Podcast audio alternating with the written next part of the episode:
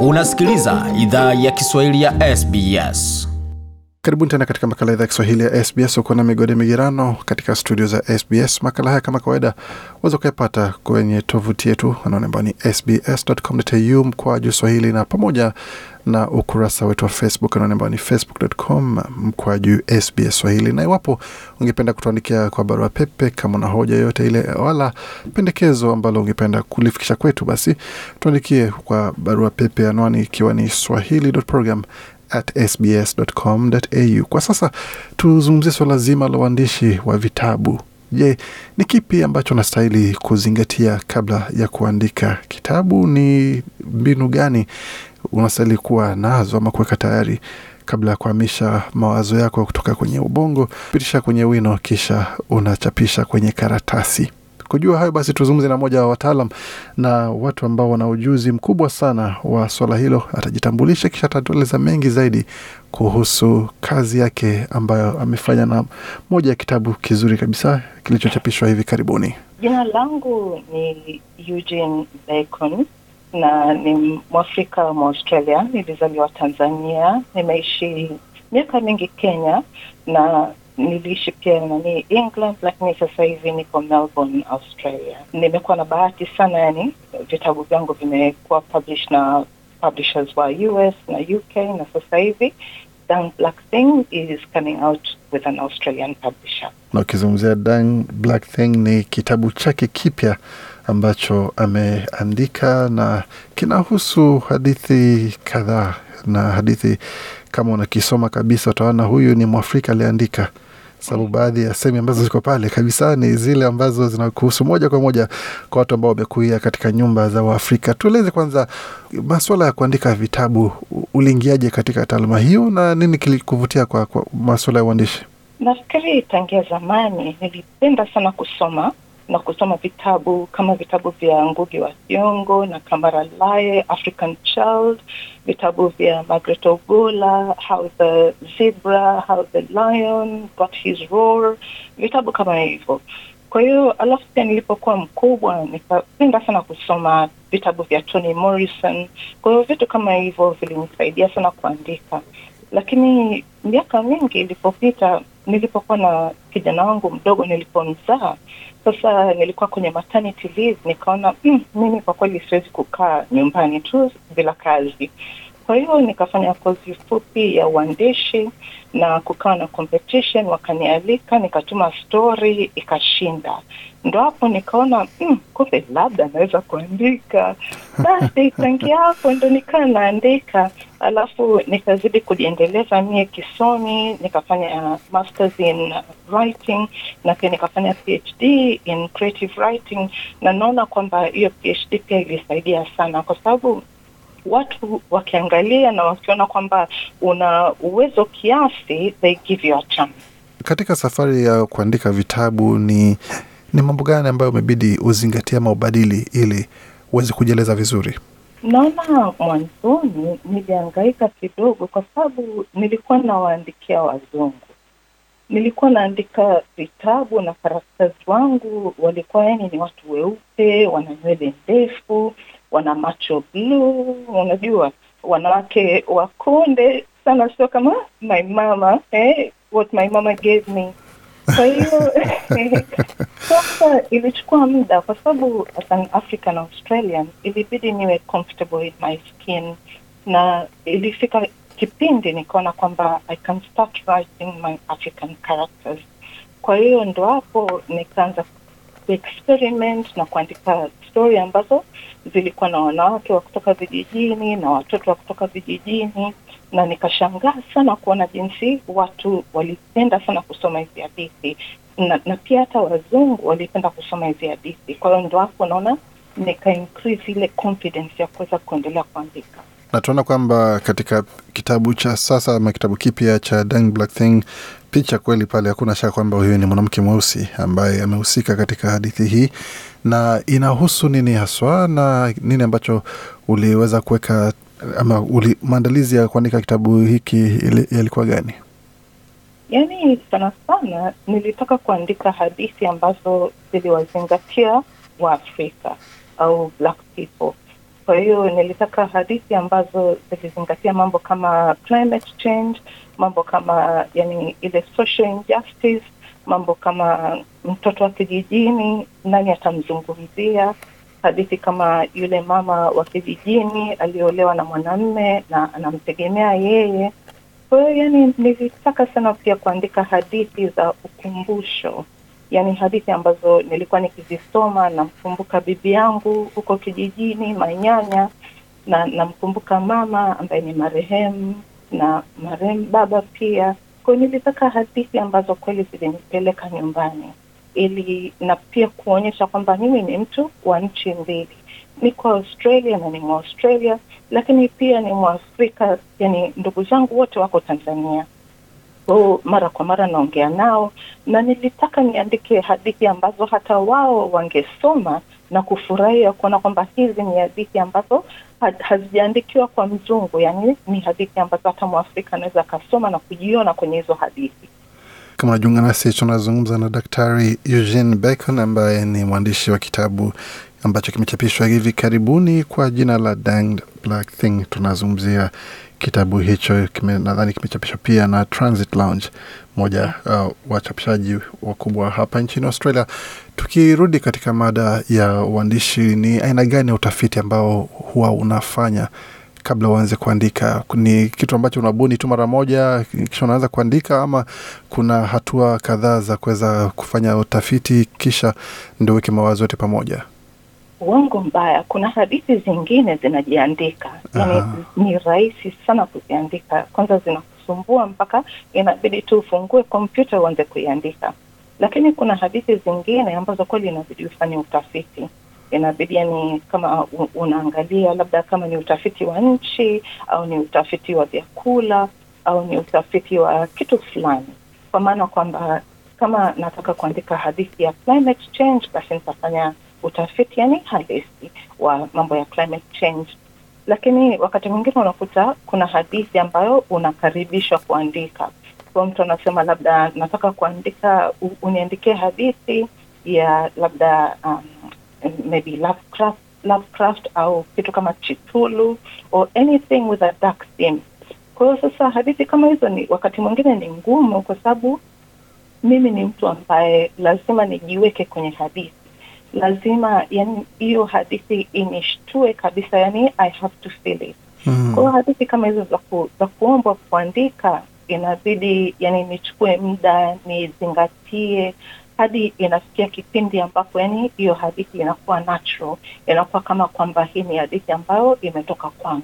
Aha, na tukisalia pale katika suala la kuzingatia hadithi na ili uweze kutoa ile hisia kabisa ya, ya hadithi, neno ama jina, jina la kitabu ilichukua muda gani ku, kuifikiria ama ni kitu ambacho ilikuwa tupo tayari umeanza na, na jina ya kitabu ndio maandishi yakafuata yenyewe?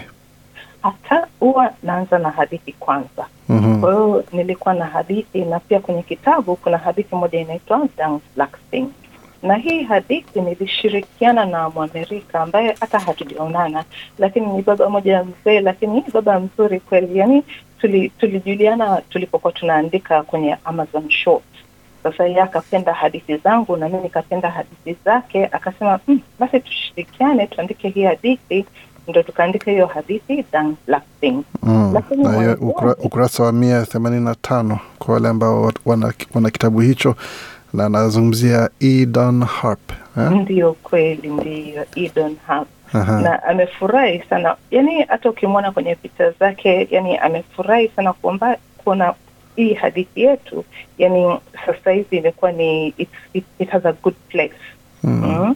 Alafu tangia hapo mwanzoni kitabu nilikiita A Taste of Unguja kwa sababu kwenye collection. Pia kuna hadithi moja inaitwa A Taste of Unguja, na nilitaka sana yani iwe na jina la nyumbani, kitu ambacho yani mtu akisoma anajua kwamba kuna yani hizi ni hadithi za Kiafrika, lakini naona publisher alipenda sana hilo jina Dang Black Thing, na pia alipenda sana jina la hadithi nyingine inaitwa The Water Runner. Kwa hiyo ikawa between Dang Black Thing na The Water Runner. Lakini tukaona mm, labda Dank Black Thing it's quite um, it's a triggering name eh? Ukisikia unataka ufungue uangalie mm, hii Dank Black Thing ni kitu gani? Ita- ita- itacho- itachokoza wanaotazama vitabu eh? Ndio eh. Kusis- kusisimua hisia za kuweza kuonetoa ni kitabu hiki kinahusu nini. Na tumeona kuna baadhi ya wenzako ambao ni waandishi wa vitabu, baadhi ya kazi zao zimeanza kutolewa kutoka vitabu vinageuzwa kuwa baadhi ya tamthilia kwenye TV na zingine hata filamu. Kuna mipango yote kwako pia kuweza ku, kuchunguza uwezekano wa Dang Black Thing ama vitabu vingine ambavyo umeandika viweze kuingizwa kwenye TV na filamu? ningependa sana. Kwa hiyo Damn Black Thing, najua kwamba Transit Lounge Publishing wanaangalia na wanajaribu kuangalia kwamba kuna yani kama kuna maagents au kuna watu gani ambao wako interested, kwa sababu kuna baadhi ya, ya story humu ambazo kweli zinaweza zikawa kama filamu au kama kwenye TV, na pia nina kitabu kingine kinatoka uh, mwaka mwaka kesho kinaitwa Mage of Fools. Kwa hiyo hiki sasa hivi tayari tunaongea na watu kuhusu audio audio um, licensing. Na pia ni kitabu ambacho nafikiri kwa sababu um, wanasema yani jinsi kilivyo kiko set in Tanzania, lakini kwenye nchi ambayo nimeitunga inaitwa Mafinga Hmm. na Mafinga kwa kweli ni, ni, ni jiji huko Tanzania, Tanzania. Eh, kwa na yani it's my big hope kwamba nita- nitampata mtu ambaye atakuwa interested kuna ni kuchukua hiki kitabu ili kiwe kama filamu au TV series. Kuna taf, tafsiri yoyote ya vitabu vyako kwa Kiswahili ama kwa sasa ni Kiingereza tu? Ah, ni vizuri umeuliza kwa sababu sasa hivi niko kwenye nafanya project moja inaitwa Languages of Water, na hii Languages of Water inaanza kwanza na na hadithi ambayo iko kwenye Dang Black Thing inaitwa When the Water Stops, na hii hadithi ni ni kama vile climate change na ni, ni kama vile a, a warning what will happen we don't act. Kwa hiyo sasa kwenye hii Languages of Water project ni hii hadithi imetafsiriwa kwenye lugha nyingi. Kwa hiyo kuna um, Chinese, kuna Kiswahili. Kwanza nilipopata hiyo Swahili translation, yani nilifurahi mno. Kwa hiyo tumeshirikiana na waandishi wengi tu ili waweze kuitranslate na, na pia kuna Vietnamese, lakini hiyo translation ya Kiswahili ndo ilinipa yani ilinipa moyo mno. Mm. Kwa hiyo hiyo ndo project moja, lakini imenipa ile hope kwamba sasa hivi hadithi zangu nyingi zinaweza kutafsiriwa, kwa sababu nimempata mtafsiri mzuri, na pia I'm sure kuna watu wengi wanaweza kutafsiri hadithi from English to Kiswahili. Changamoto za uandishi ni gani? Tunaonaga katika baadhi ya tamthilia ama filamu ambazo zinachezwa na watu ambao wana, wanaandika vitabu. Kuna wakati nafika mtu anagonga ukuta kabisa, anajaribu kuandika, hakuna kitu, inabidi afungue viburudishaji ambavyo vitaweza kusisimua mwili, mwili na akili kidogo. Na wewe pia unapitia uh, changamoto hizo ama ni tofauti na vile ambavyo wanatuonyesha kwenye filamu? Ah, inategemea. Ni kama vile kila hadithi ina changamoto zake. Alafu kama nilivyosema mwanzoni, kuna hadithi, hadithi ambazo ni rahisi sana kuziandika, lakini kuna zingine inabidi uzizingatie na pia ujiweke kabisa kwenye karakta na nafikiri hizo ndio njia ambazo mimi huwa natumia. Inabidi yani, I have to feel the character, I have to become the character. Kwa hiyo yani, nacheka na huyo character nakufa naye, yani hiyo ndo inanisaidia. Kwa hiyo hiyo immersion kutoka kwangu naona inajipeleka kwenye yule anayesoma kitabu, naye they also feel what I feel. wale ambao wangekuwa na nia ya kuanza kuandika nao pia hadithi zao, maana najua kwamba tamaduni zetu kwa upande mkubwa ni za mazungumzo ama hadithi zetu ni za kuchangia kutoka kwa, kwa vizazi vimoja kwa vingine kwa maneno mm. si, si kwa kuandika. Unahisi kwamba namna ya kubadili tamaduni hizo, tuanze kurekodi hadithi zetu ziwe ni za kihistoria ama za kisasa kupitia maandishi, ni nini ambacho kinastahili kufanyika ili watu waanze ku, kuingia katika uh, hali hiyo ya, ya kuandika? Kwa kweli ni muhimu sana ile kuandika, kwa sababu hadithi zinapotea. Nikifikiria leo hadithi alizokuwa ananiambia bibi yangu, yani manyanya, aliyekuwa anaishi kwenye kijiji, sasa hivi hayupo. Kwa inabidi kuziandika, na jinsi ya kuziandika ni kwamba just make sure unafanya yani research unayohitaji, na pia andika hadithi ambayo kweli ni ukweli wako. Usiandike hadithi ya kumfurahisha mtu mwingine. Andika hadithi ambayo wewe inakupeleka kwenye sehemu ambayo unaona kwamba leo nimeandika hadithi ambayo ni ukweli wangu. I really feel it and ina ile message, ujumbe wake ni ujumbe wa kwako, na pia ni ujumbe ambao mtu mwingine akisoma kweli itamgusa. Watu ambao wanatusikiza wanaweza wakawasiliana nawe vipi, na pia kazi zako wanaweza wakazipata wapi? Ndiyo, nipo nina website eugenebacon.com ambayo yani ni straightforward. Pia ukiangalia tu pale kwenye uh, peji ya kwanza utaona vitabu vyangu vyote viko hapo eugenebacon.com, na pia nipo kwenye Twitter at Eugene Bacon. Kwa mtu akiangalia tu ana, anaweza akani contact, niko very open. Napenda kuongea na watu kwa sababu unajua tena tupo kwenye nchi za watu, kwa hiyo upweke inabidi kuongea na watu, yani kufanya hizo- connection. Ndio kabisa, ni muhimu sana, ni muhimu sana kuwa karibu na watu. Na Daktari Regine, asante sana kuzungumza nasi na asante kwa kuchangia kazi zako nasi katika studio zetu za SBS, na natume kwamba wasikilizaji wetu wameweza kufaidika kwa moja mabili ambalo umeweza kuchangia nao kwa kazi ambazo unafanya na vile ambavyo unafanya, na kwa wale ambao wangependa kuanza kuandika pengine neno moja la la kuweza ku, kuwashauri wala kuwapa moyo ni gani? Ndio, ninge ningewaambia kwamba uwe mvumilivu, usiharakishe, kwa sababu wakati mwingine kitu ukikiharakisha hakiwi kizuri.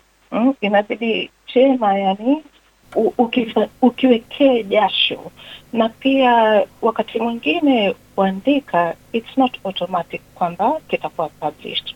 Kwa hiyo yani, kuwa mvumilivu, na rejections zinauma, lakini zisikukatishe tamaa uendelea tu kuandika, kwa sababu kama kuna publisher wa hiyo hadithi yako utampata, na ukisubiri tu utampata. Kama unavyosema, mvumilivu hula mbivu. Ndio kweli. Nam, huyo ni Daktari Eugene, Eugene Bacon. Tulikuwa tukizungumza naye kuhusiana na swala zima la kitabu chake cha Danged Black Thing, akizungumzia jinsi alivyoandika kitabu hicho, changamoto alizopitia, pamoja na kutoa ushauri kwa wale ambao wangependa kuanza kuandika vitabu. Pia tembeleni tovuti yake iwapo ungependa maelezo zaidi kuhusu namna ya kuwasiliana naye, namna ya kufanya kazi naye, kama ungependa kufanya kazi naye. Anwani ni www eugenebacon.com. Tarudia www.eugenebacon.com. Waza pia kumpata kwenye mtandao wa Twitter, anwani yake ikiwa ni at Eugene Bacon. Tarudia at Eugene Bacon. Shukran pia kwa Scott Ethan kutoka Quick Media aliyefanikisha makala haya. Kwa makala na mengine mengi zaidi tuliopeperusha pamoja na ratiba matangazo yetu, tembeleni tovuti yetu anwani ambayo ni sbs.com.au mkwaju Swahili. Waendelea kusikia idhaa Kiswahili ya SBS. Je, unataka kusikiliza taarifa zingine kama hizi? Sikiliza zilizorekodiwa kwenye Apple, Google, Spotify au popote pale unapozipata.